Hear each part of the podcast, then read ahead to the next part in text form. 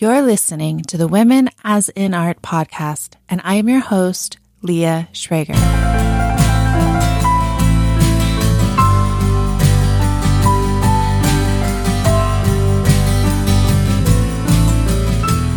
Hi, welcome to Women as in Art, Ariana. Um, today we have Ariana Page Russell, and I am really looking forward to talking with you. I've been a fan of your work for a super long time, like 10 years, I think. Wow. So it's great to see you. Yeah.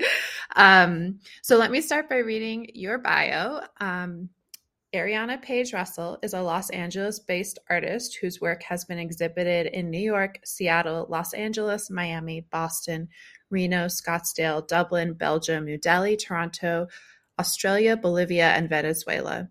She creates images that explore the skin as a document of human experience, using her own hypersensitive flesh to illustrate the ways we expose, express, adorn, and articulate ourselves. She has dermatographia, a condition in which one's skin temporarily welts when lightly scratched.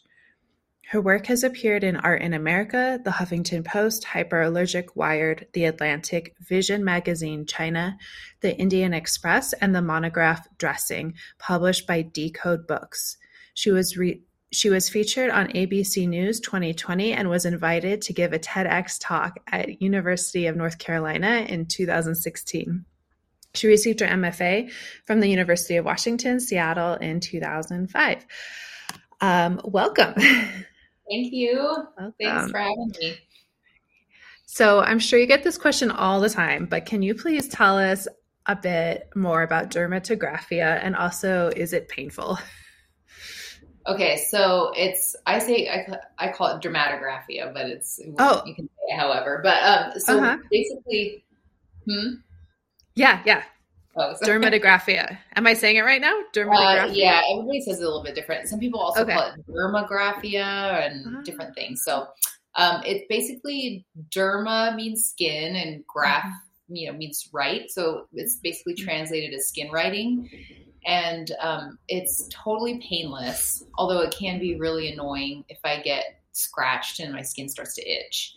Um, thankfully, I have kind of a mild case of it, so and, and it's gotten better over the years, so it's not as itchy as it used to be. But basically, I just get a little scratch and a welt forms, and you can see, you know, in my work, you can see what yeah. it looks like.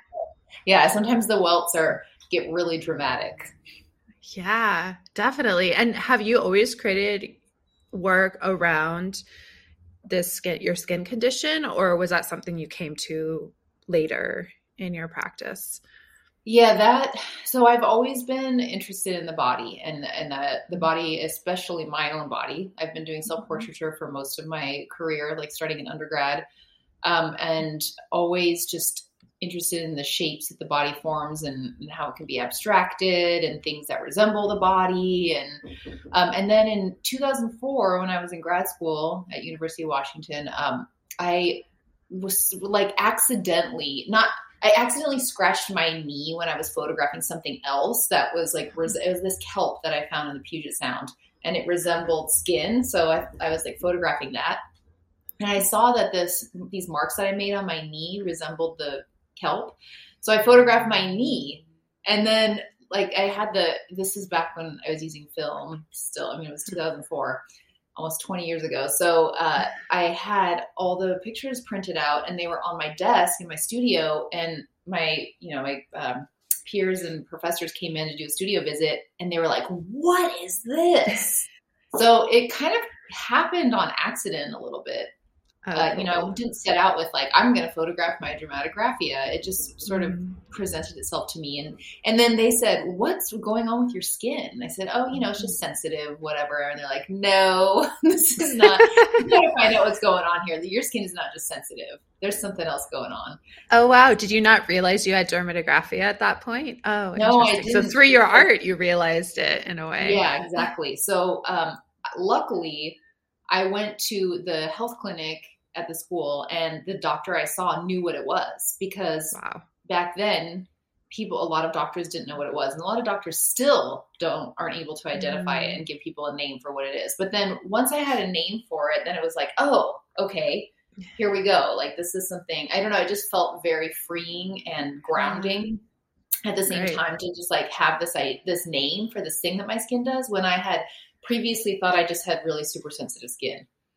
Oh, which I do, but yeah, yeah, it's very sensitive, and I have dermatographia. That's fascinating, and your work is so beautiful. I um, I'm trying to I can't remember when I first saw it, but I saw your work again recently. I was with Eric Swenson at um, the Lisa Sette Gallery, and I walked in and looked at the show and it was cool and her gallery is very cool. But then I saw your piece and I was like, oh my God, this is by far my favorite in the gallery. And it just reminded me about you. So um yeah, so that's in they're in Phoenix or Scottsdale or I'm not Scottsdale, sure yeah. exactly. Scottsdale. So um that reminded me of your work and it's so striking. It's super striking. Um your work, the skin, it's very like I feel like it evokes a lot of um, emotion.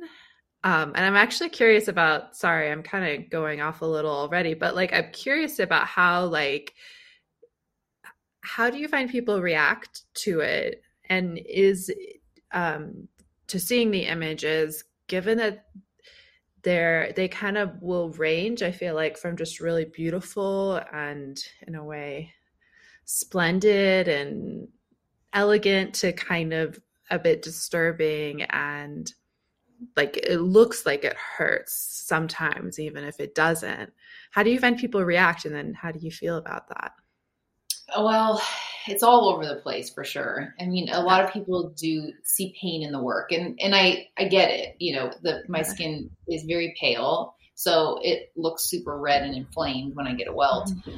But even though I tell people it doesn't hurt, you know, it's still mm. people just get away from that idea of pain, which mm. is not terrible. I mean, I'm not into self harm, you know, I have to say, but uh, I don't think that there's anything wrong with with talking about pain in art, you know, and mm. and acknowledging that as humans and our bodies experience pleasure as well as pain. So I like that it does have that kind of line between that like beauty and disgust for some people. I yeah. think it makes it interesting. And then it also it makes people confront how they view their own skin too, I think mm. sometimes. You know, maybe not for everyone, but if if somebody I've had people say that like, oh, how dare you do something like this and put it out in public for other people to see? This should be your private thing. And it's like, oh. okay, well, that's your private thing. you know, don't look uh-huh. at it like it's none of your business. Um, so, yeah, I mean, it's been a range. And even when I was in grad school and I started doing this work, I had a lot of people uh, that were not supportive, that did not like what I was doing. And they thought that it mm. was just, um, I had somebody call it a tired diary of self mutilation. And I swear, I like oh. that will leave my mind. Yeah. Um, but it's funny, he's now Lame. actually my work. oh, really? How interesting. Huh.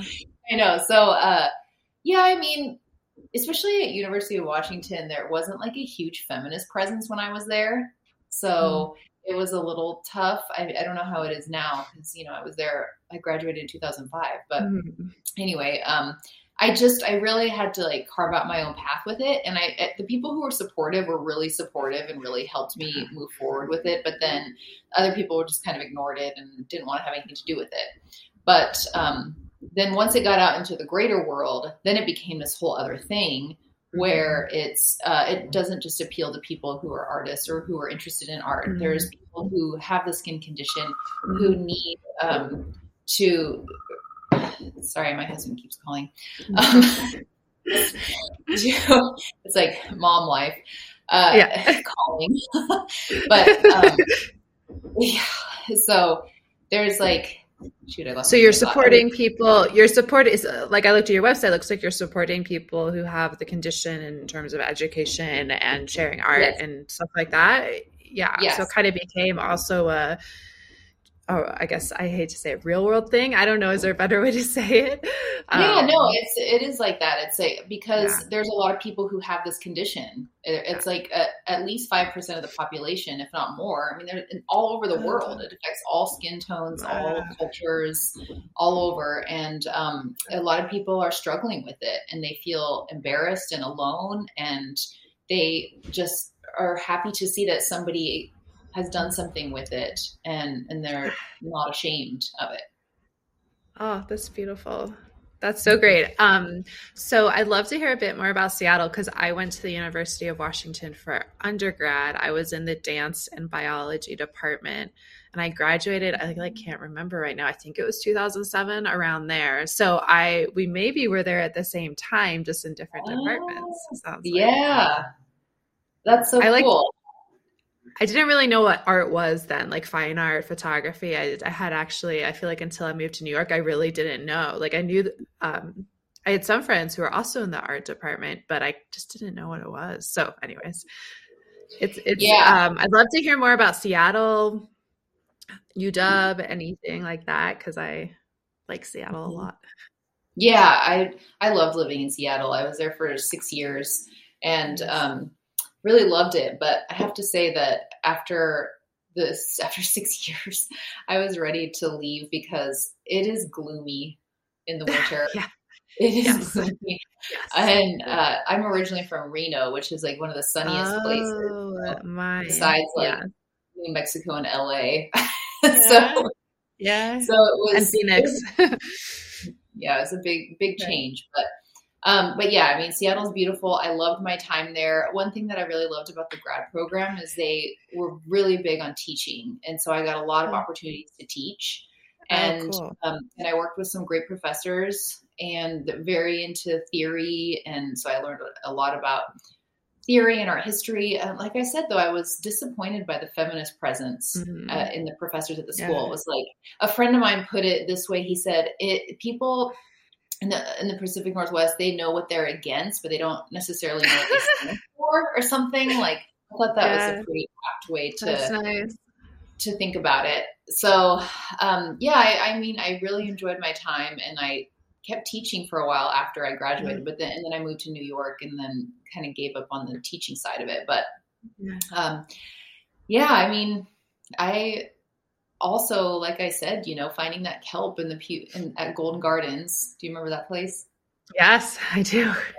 Oh yeah, my gosh. yes. I remember swimming there in like September when I was young cool. and crazy. Yes. it was beautiful. This is the ocean, yeah. right? Like all way it's just basically the Puget Sound. Super beautiful. Mm-hmm. The classic beach you would drive to from the University of Washington going straight mm-hmm. west. Yeah. yeah. Yeah. So it's not the coast, but it's like being right. Yeah, True. but it's like being on the coast when you're Very there. True. Yeah. Yes. Yeah, but, it feels like it. I had never seen kelp like that before because it's so oh, cold up there that it, there's like different there's different seaweed that they get. Mm. So I when I started collecting that, you know, I found it so inspiring, and that's what inadvertently led me to doing the dermatographia work. So I feel like it was so perfect. That's so cool. Yeah, and then um, some of my photo professors, and then the, my other the other grad students, my peers, they were that like encouraging me to pursue it. So yeah, that's so cool, so cool. Yeah, I think I feel like there's a bit of a parallel in that I also in even when where I was I? I was at Parsons in 2016. I graduated with my MFA, and I also felt there that the sort of kind of feminism I was looking for was a bit lacking, um, mm and um, also similar tones of being like, "Why are you putting that out in public? It should be private." So, I mean, I think we have different kinds of work, but both kind of provocative and intimate, perhaps. Um, so and referencing our own bodies and you know yes. using our own bodies in our work. So yes, yes, which is so um, common, I think, for female artists, like a kind of performance slash photographic documentary documenting the body artist, and I think that it. I mean, it, there's a long history of the model as artist in a way trying to be respected not quite being considered art.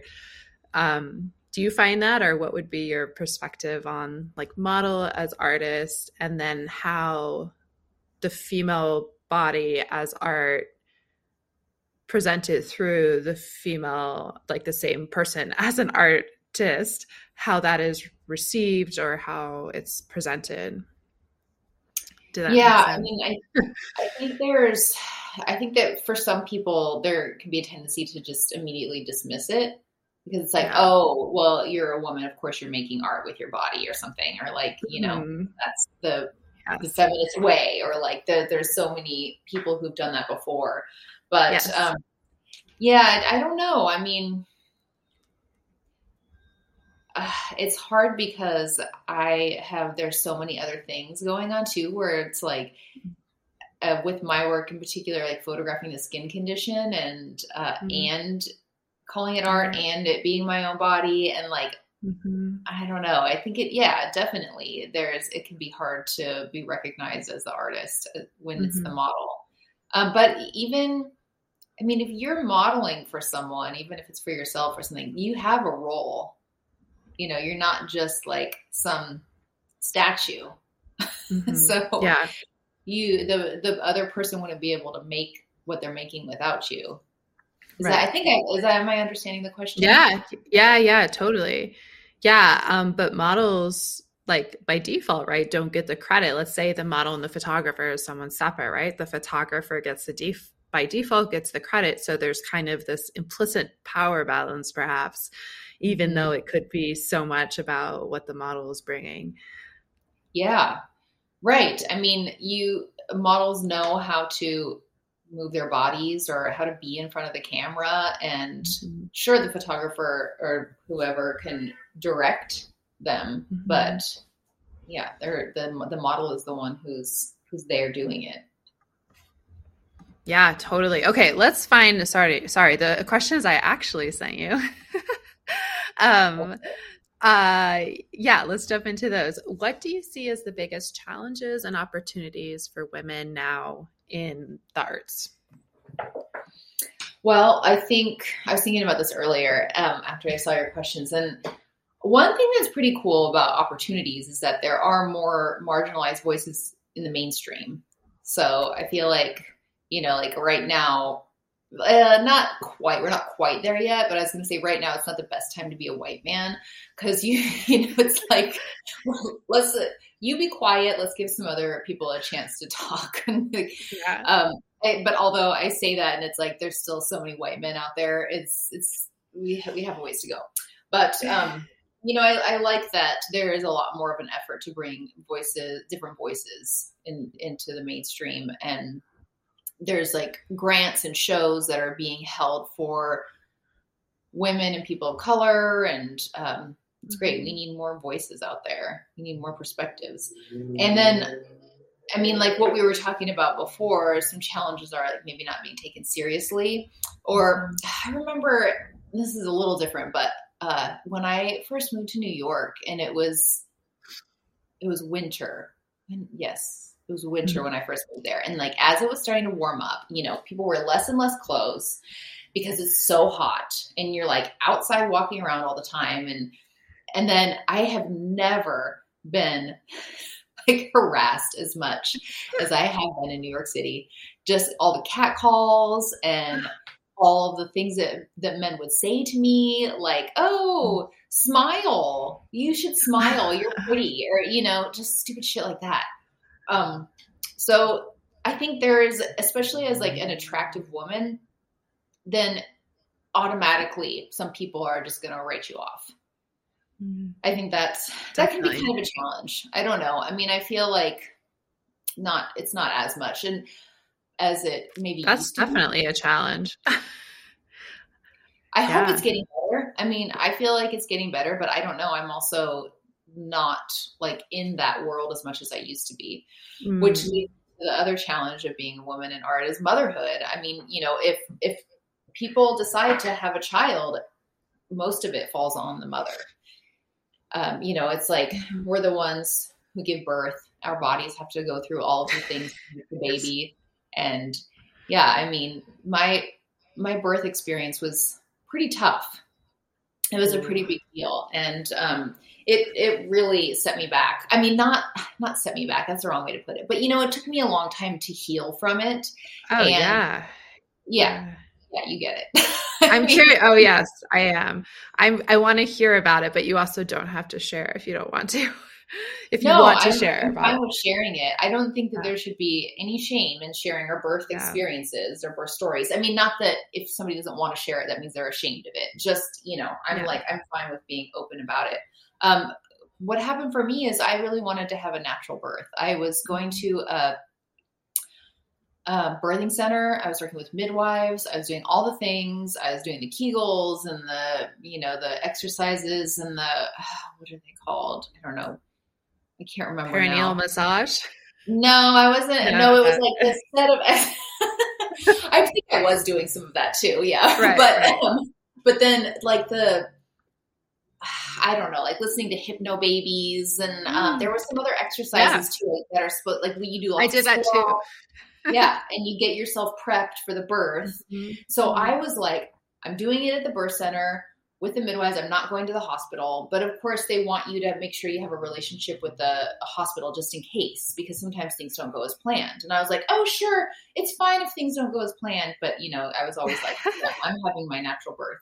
So um, I was so dead set on having this natural birth that I was just like, it was like that's all I cared about almost. I mean, obviously I cared mm-hmm. about my baby too and mm-hmm. his health and my health, but actually, you know what? I was like more concerned about his health and my natural birth than I was about my own mm-hmm. health. I was uh, when it was all said and done, it was 60 hours of labor. oh and, my god. Uh, and 40 hours of that was unmedicated. So I was having 40 hours of regular contractions with no medication. And I, wow. uh, what happened was, I think my pelvis was a little tilted, and so he, mm-hmm. his head was at an angle, so he got mm-hmm. stuck in my pelvis. Mm-hmm. And he just, I mean, I was dilated. He just couldn't get out. And so then it was just getting really stressful. Like I had been vomiting and I couldn't keep anything down. And I mean, so I would have had like no, I was completely dehydrated. I had no hydration, no sustenance. And they were they had me on IVs and I was just mm. swelling up like a balloon. I mean, it was crazy. Mm. And but I still didn't want to go to the hospital. And the midwife mm. was like, Mariana, you have to go to the hospital. Mm. So mm. the, the gynecologist there um, knew how important it was for me to have a, a vaginal birth. So, you know, I got on the epidural, the epidural, and I was like so relieved yeah. my husband and our doula left the room and they came back and I was like a different person. I was like, oh, hey, you know, totally, yes. A shell of myself. I was just, I mean, I, you know, if it had been like 20 hours of the, the, the contractions and then he was finally born, I could have handled it. But then it was yeah. like, you know, mm-hmm. so many hours. Okay. So then finally yeah. he, the, the doctor was like, "We have got to, we've got to do an emergency C-section." Oh, oh, she's yeah, because yeah. it was my blood pressure was dropping, and then mm-hmm. he he had started. You know, there's meconium in the yeah in the, the amniotic fluid, and so mm-hmm. they and like he was stressed. My son yeah. was stressed, and I was stressed. It was just getting to be too much. So then, after all that, I had a C-section, and um, you know, it was after it just takes a long time to recover from from anything but it's yeah. it was like not only did i have to have heal my body from that which was pretty mm-hmm. traumatic for my body yeah. and i was yeah. i was 37 when i got pregnant so you know mm-hmm. i was not like 20s mm-hmm. or early 30s even mm-hmm. so um then and then i had to heal uh my ideas around the birth i had to recover from my birth birth story. I, you know, I had to come to terms with my birth story. And that's mm. hard too, because it's like, I'm not ashamed of having to have a a C-section. I was just really disappointed, but no matter what, like my son came out just fine. Mm-hmm. And so that's, we're both fine. yeah. Yeah. So how did you heal? How, how did you heal from your birth story or heal your birth story or come to terms with it? well, it?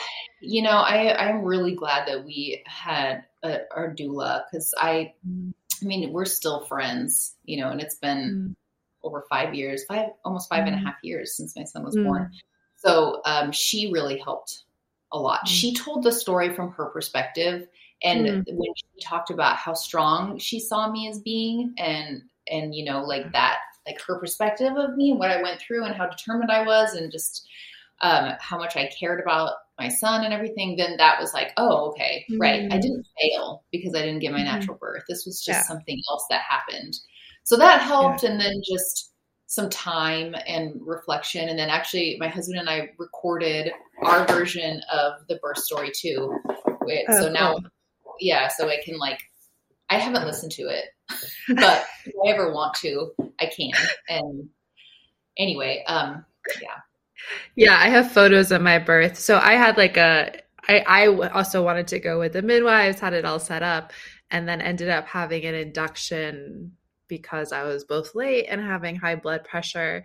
And then I also wanted an unmedicated birth. Ended up with an epidural, a lot of pushing, but um, it did. How long was it? 20, 36 hours but most of it um, i ended up doing the epidural pretty early because i was like i'm they were already inducing me and i was like this is crazy. It's like every all the plans go out the window but i didn't think any of that would happen. I definitely didn't. I also did the Hypnobabies thing and it's um, i always think about there's this girl on instagram called manifestation babe and she's like a manifesting expert and she did Hypnobabies as well um, but and she wanted also an unmedicated she was doing an at-home birth um, and she tells her story in this podcast but she ends up going to the hospital doing an epidural and all that and i'm like wow if the manifestation expert of the world can't you know overcome her uh, you know can't fight through it then it, there's sometimes you just can't fight through it. You just have to go with it. Mm-hmm. so yeah um, i mean it's not and at that point too it's not just about us you yeah, know, it's like about totally. the baby and like, well, I guess like the woman yeah. and the baby, pretty much. Yes, yes. Has being a mother changed your art? Um, I think inevitably yes, because I'm a mm-hmm. different person now that I'm a mother, and I have less time to mm-hmm. be um, to be making art and to be uh, dedicating. You know, I just have less time to dedicate mm-hmm. to it. So I think as much as I would hope that maybe it wouldn't, although not that it's bad, I don't think it's changed in a bad way. I mean, do I wish I had more time? Yes, but I feel like most mm-hmm. people would say that, yeah. mothers or not. Um, but yeah, I mean, I find that uh, the the whole like art, all the art world stuff just doesn't matter as much to me as it used to because I I don't know. It's like because I have this this community around Dermatographia, which has always been something that's been very important to me, and they're not part of the art world. But then also just my son's interest in it. It's it, like he like my latest series, Bloom Back, where I gathered some flora from the mountains near my house. Um, he helped me gather that stuff, and he helped me yeah. find you know plants to collect and to use in my work. And he he would be like really excited to see the photos from the different shoots and stuff. And, and he's like my mom's a photographer. And you know like oh it, it's yeah it's really sweet. He's very supportive and interested. And i just hope that, that lasts. so sweet. Oh my gosh that is so sweet. Wow. yeah so i don't know. I mean i think um yeah yes it has changed. Yeah. Yeah. And then so um I think it's interesting this idea of you found a community outside of the art world with people who um is is the community mainly people who have sorry dermatographia am i saying mm-hmm. anyways is it mainly people who have that or is it um um I don't know, a mix of maybe like doctors, professionals coming in, or um, what makes up that community? It's mostly, yeah, people with dermatographia. Yeah. Um, they're, yeah, like other people who have it who are yeah. looking for, you know, ways to heal their skin and to mm-hmm. heal their perspectives about it and, mm-hmm. and to mm-hmm. get in touch with their skin and like Mm-hmm. Well, I know it's such a cliche thing to say, but to be comfortable in your own skin. Yeah, well, like really, it has a new meaning the way you say it. yeah, I mean, it, it's pretty transformational to be able to to be to feel like comfortable with something, and then mm-hmm. um, I always tell people to. I get a lot of emails from teenagers because it, it often shows up in teen years. I mean, little babies can have it too. Actually, I think my son has a, a mild form of it I don't think he has it as bad as me, but he seems to have something. He's got my skin, very pale mm. and sensitive. Unfortunately, he didn't get my husband Korean skin. so, um, anyway, so the te- the teenagers will write me and just be like, "What do, what do I do?" People tease me about it, and I'm mm. so embarrassed. Mm. And I always say, "It's like, put it out there. Tell people if they say, "Oh, gross, what's wrong with you? You have a, something weird on your face or whatever." they'll just be like, "Oh yeah, well look what I can do." You know, like draw something on your arm or whatever, and then like, what can you do? Because once you own something like that, then it kind of takes away other people's power over you. Yeah, brings it back to to you. Yeah.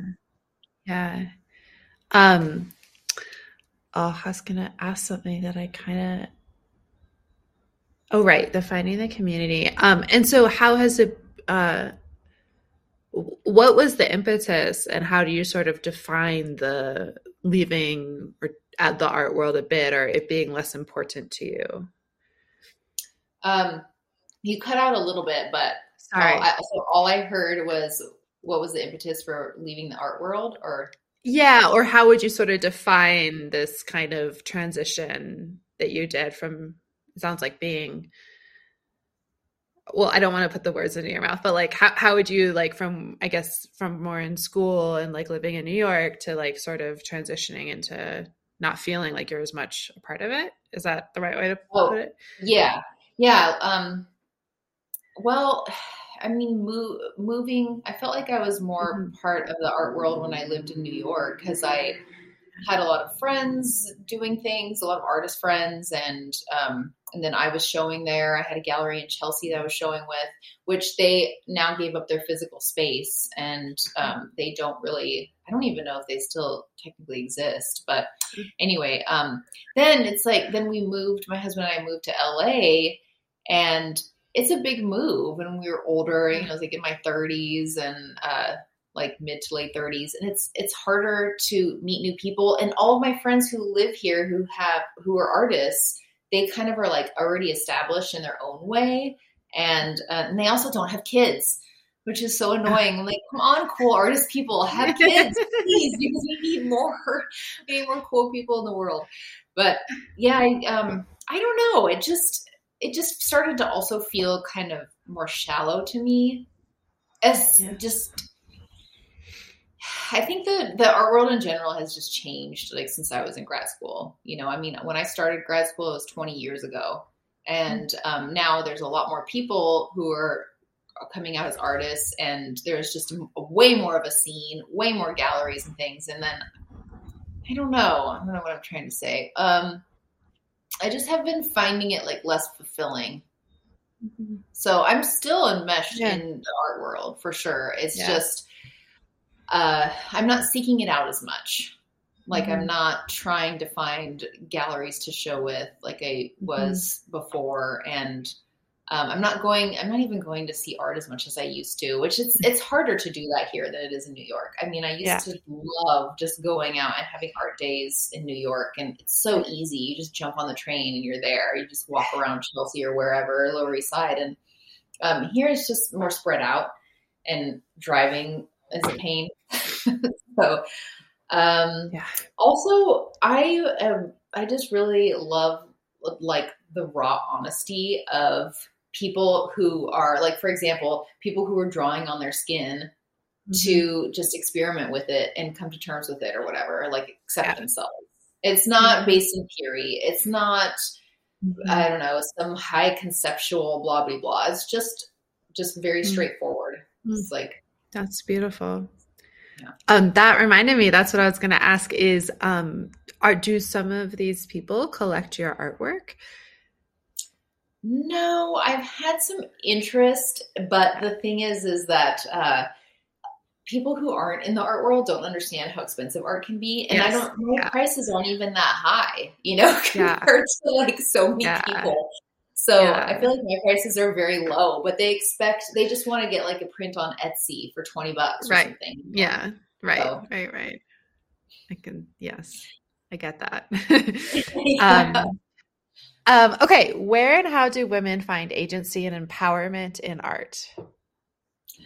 Well, um, I think that like by creating the work in in our own visions, like the way we want to, we can help shape the world and help shape people's views of the world to include our own view, views.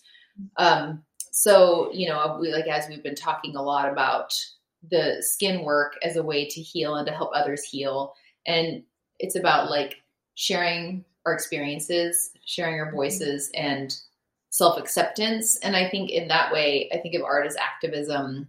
I mean, mm-hmm. it's a it's different than some big project for social justice or or social change. But I mean, I think you know, activism can also start at this really small level of like, here, how can I help you feel more comfortable in your own skin or something? And then like, then you can go forward. We can all, all of us, myself included, we can all go forward and do more good in the world.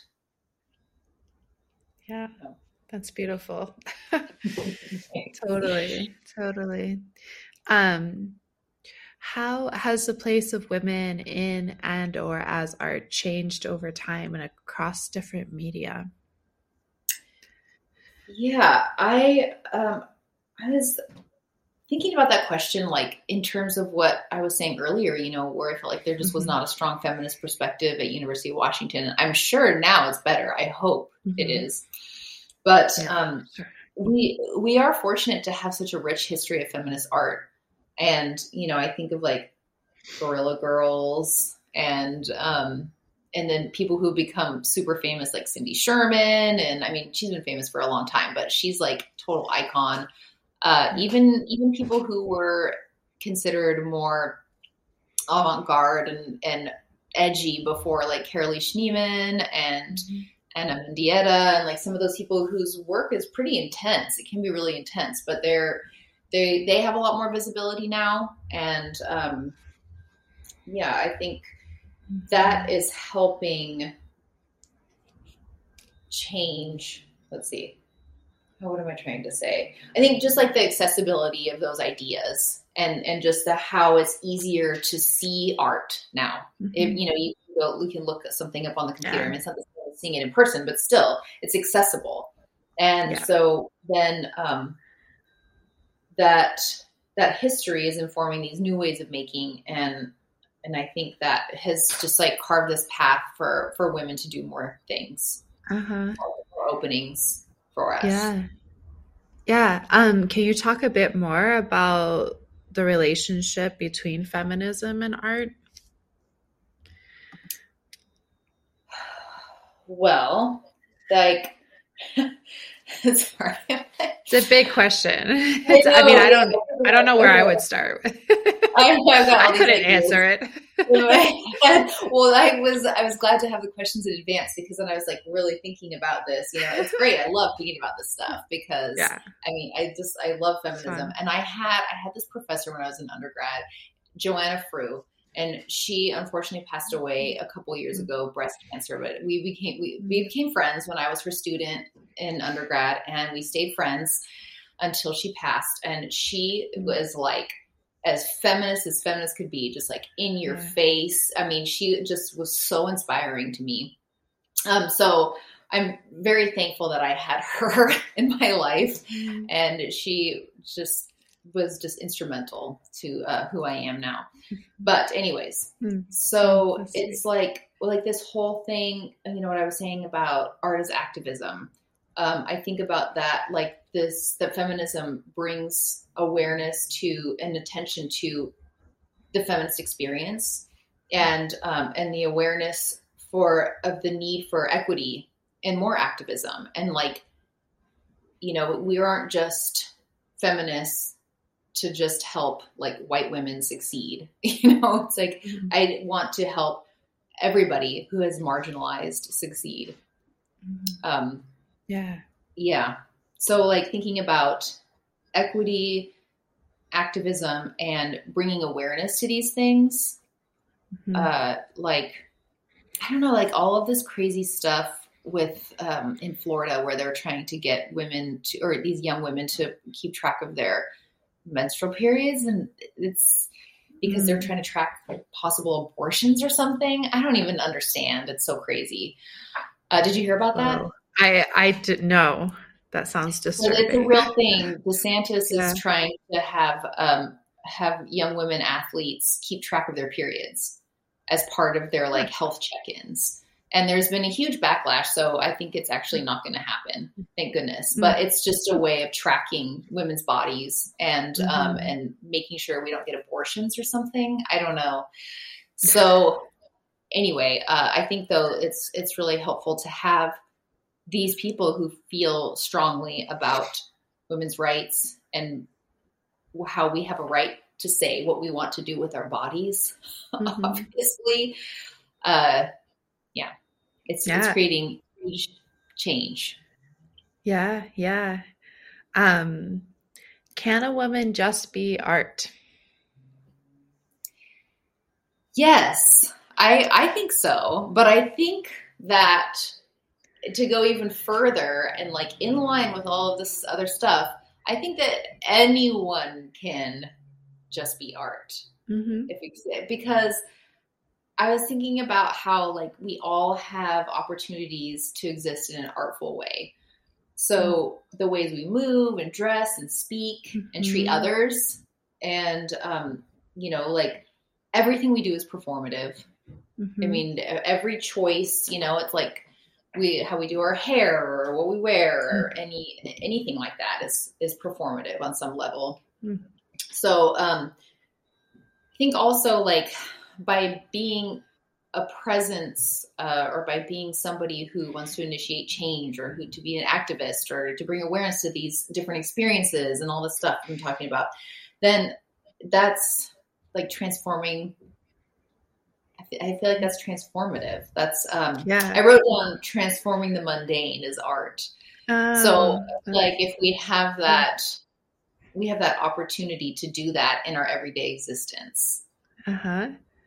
Um, do you feel does someone have to say this is art or like I, I think that's a great answer, just that anyone can be art. That's a that's or everybody can be art or maybe everybody is art um, does somebody do you feel at all need to like say like okay so i am art educated and i use the art lingo to sort of say like let's say this this uh, to declare something to be a performance or is it just sort of inherent in everybody that everybody like you're saying how they move or how they present because everything is a performance that that just everybody is art or do they have to declare it i think yeah i don't know i don't know if i would say everybody is art although uh-huh. that's kind of inadvertently what i did just say but when you, i don't know when you put it like that then i'm like is everybody art i don't know i think uh-huh. um that's that's a tough one because I used to yeah. think there was like there was art and then there was like oh okay you know whatever you think you're an artist mm-hmm. but you're not you know you have no conceptual anything and this isn't really art and whatever i used to think there was mm-hmm. this hierarchy and i mean there still is i do think there is mm-hmm. a hierarchy but i think anybody can create things and you can they can use their bodies and themselves as a as their their canvas whatever and mm-hmm. create from that. But um, I I don't know. I don't know that it needs to be declared. Yeah. I mean, yeah, somebody's just like moving through the world, just doing their thing. Does that mean they're art or they're per- performative or you know, are they they're mm-hmm. I don't know. Yeah, what do I you don't think? know either. I don't know. I don't have an answer to the question at all. I but it's a I like asking the question. It's really it's a, yeah. it's a tough one. I mean, I guess it probably just depends so much on how you define it, but that's kind of a cop out as an answer. Um, I mean, it makes me think as you're talking about. I'm trying to remember. Gosh, I'm trying to remember who it was. Um, and maybe an example of someone like Anna Cam who like started as I mean, I don't know exactly her history, but my understanding of it is she started by streaming her bedroom basically all the time. Mm. And um and I'm not sure she started by saying this is an art project or later on kind of net art people came in and was like, "Oh, this is this is art. Let's put this in the archives." Um but to me, I don't know. That's sort of like I don't know the I don't know the answer to the question. I don't know if and then also I mean, I mean I think and when I think about it often it has to do with audience. So it's like like mm-hmm. there are these mm-hmm. people on TikTok who are like hugely, hugely popular. Are they artists or not artists? mm-hmm. and who has the right, to yeah. decide and I things are changing so quickly too. Like bringing yeah. up TikTok. I mean, how long has that even existed? It hasn't yeah, even right. existed very long. So, right. I mean, even the, the internet in general hasn't even been around yes. that long. Like, yeah. I mean, I feel fortunate to be the age that I am and like have experienced what it was like. Mm-hmm. I mean, when I first moved to New York, I didn't have a, a smartphone. I had to just like mm-hmm. learn my way around you know and i didn't i was getting lost a lot and i mean it was kind of fun it's like so different now you go to a new place and you just turn on the map and then you don't yeah. even have to think about it but yeah i mean things have changed a lot um mm-hmm. so yeah in terms of like audience and if you're calling yourself mm-hmm. an artist and yeah i think all of that stuff matters but mm-hmm. mm-hmm. i don't know Another thing I've thought is that, like, because now self photography through selfies and has kind of become a new form of self portraiture, um, or how the art world would call it self portraiture, that it's it's kind of calling into question, like, is our is any selfie art or not? Um, and again, I don't know. I don't necessarily know the answer. I would say that yeah, not every selfie is a piece of art, but I think that or okay, hold on. What I'm trying to say is I think it, it call almost calls into question a lot of um I think not calls into question. It makes it harder, I think, for self photography to be respected. actually, is how I would say. Like, I feel like there's sort of the this crazy democratization of photography is very exciting. You know, I use it. I I think so many people use it, but I think it does make it a bit harder for particularly f- female artists who are self photographing themselves to sort of be like, um, but I get there's a lot of it, but also like what I'm doing is something that I want to be considered and talked about as art. Um, I feel like yeah. it's not quite, it's harder to hit the level of respect perhaps, or harder for the art world. But I think that's an issue with photography in general that I've heard people talk yeah. about is it's just harder to have that taken seriously as an art form compared to painting or something. Yeah, definitely. And that's always been, I mean, even before, I remember when I was, you know, first starting out as a photographer, I remember that mm. being an issue. Because mm-hmm. I was like, yeah. oh, photography, you know, like it was mm-hmm. almost like in the realm of graphic design or something. uh-huh, uh-huh.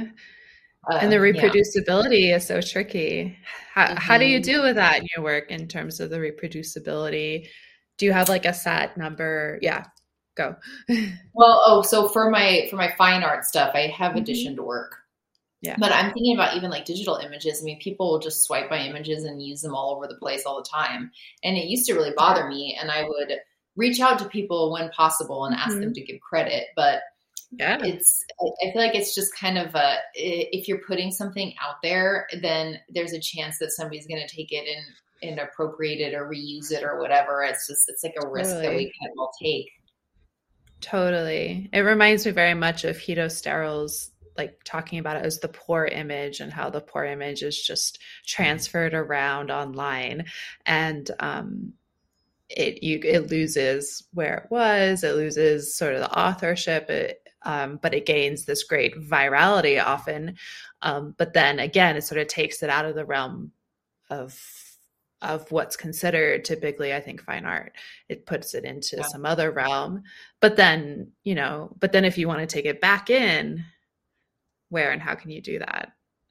I'm not sure. That's something i think about a lot yeah. with those kinds of images. Because there is some value in views or distributing but then how do you uh, show that value or how do you i guess show that value in art sort of a different yeah topic. I don't know. I mean, yeah, it's yeah, things are changing so fast too. Like I said, I'm mm. I just I, I don't know.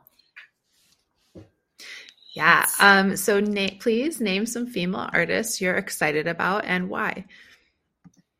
Well, I haven't been keeping up on a lot of like super contemporary work um, because I've been a little bit out of the art world lately, but um, some people, well, there's like a couple local artists that I like, like this this uh, sculptor Nevine Mahmoud. I don't know if I'm saying her name right, but she's a mm-hmm. sculptor.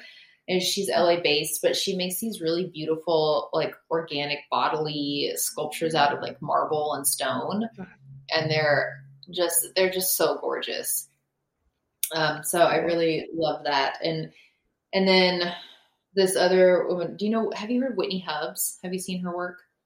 Um, I'm not sure. I feel like you would be interested in her work because she does yeah. do a lot of portraiture and she plays around with oh, eroticism cool. and oh, um, cool yeah, she she doesn't always use herself as the subject, but she has like I didn't see her last show that she had, but she just had a show at the end of last year at of 2022, and she hmm. was like it. It was the it was inspired by like stripper uh, yeah. lexicon and like um I don't know, just all kinds cool. of weird like erotic stuff. But then she's playing with it and making it look kind of silly in a way, but it's like still kind of erotic and yeah and then she photographs herself so. Oh, cool. Um, and then some of her older work too is I, I first saw her work back in 2016 she had a show and i really love those photographs. And what she did for that show is she had these other women pose as her. So she was directing them and she wanted them to be like her. Like it was like as they were her which I don't know. Like I, have always wanted to do that because it's so hard photographing yourself all the time. Yeah, I don't know. oh gosh, yeah. Like, I wish I had more control sometimes over you know, and like I've got it down. I mean, digital is, makes it a lot easier to do self mm-hmm. portraits. But, anyways, um, and yeah. then as far as like, oh, sorry, go ahead. No, no, no, go ahead. Um, so yes, I'm very much a fan of the all the usuals like like Gillian Wearing's uh, self portraits and like the mm-hmm. series that she did where she made the masks and stuff, mm-hmm. and like all the heavy hitters like mm-hmm. Cindy Sherman. I mean, yeah. she just she just has always been an inspiration to me from like when I was a wee young artist. Uh, Francesca Woodman. Mm-hmm. Ana Mendieta, Barbara Kruger, Janine Antoni, uh, Hannah Wilke, Adrian Piper, like all all mm-hmm. these I mean, they're all feminist superstars, but actually, interesting um, side note about Janine Antoni. I, I've always loved her work so much, and I had this really cool opportunity when I first moved to New York. She needed somebody to live in her in her basement apartment in the brownstone that she was living in. So I actually was renting an apartment from her, and I, I used to babysit her daughter. Oh my gosh! wow. was like such an honor. Yeah, because I and she's just such a cool person. She's just like very wow. generous and accepting and kind and just not like snobby or anything. I mean, I'm just very cool person. Anyway, so um, That's so, so yeah, cool. huh? That's awesome. That's so cool. Oh, what a cool experience. Yeah, I know. I don't really talk about that, but it just yeah. it was like I was thinking about artists and you know, like all I could just think about those those women that are you know have just been a fan of for mm-hmm. so long. That's great. Um is there anything else you'd like to add? I don't think so. I, um, great. I don't think so. I just, great, just want to say thank you for having me and yeah. project. Thank you. Thank you for being on and sharing your thoughts. Um yeah, I think that's all. I'll see you next week in LA, hopefully. I'll yes, I would love that. Figure out a way to together. Yeah, that'd be yes, cool. That would be awesome. Well, thank you so much, and um, I'll be in touch. Okay, sounds good. Bye. Bye. This has been the Women as an Art podcast, hosted by me, Leah Schrager. Please visit womenasanart.com for more information and to find us on socials. Thanks.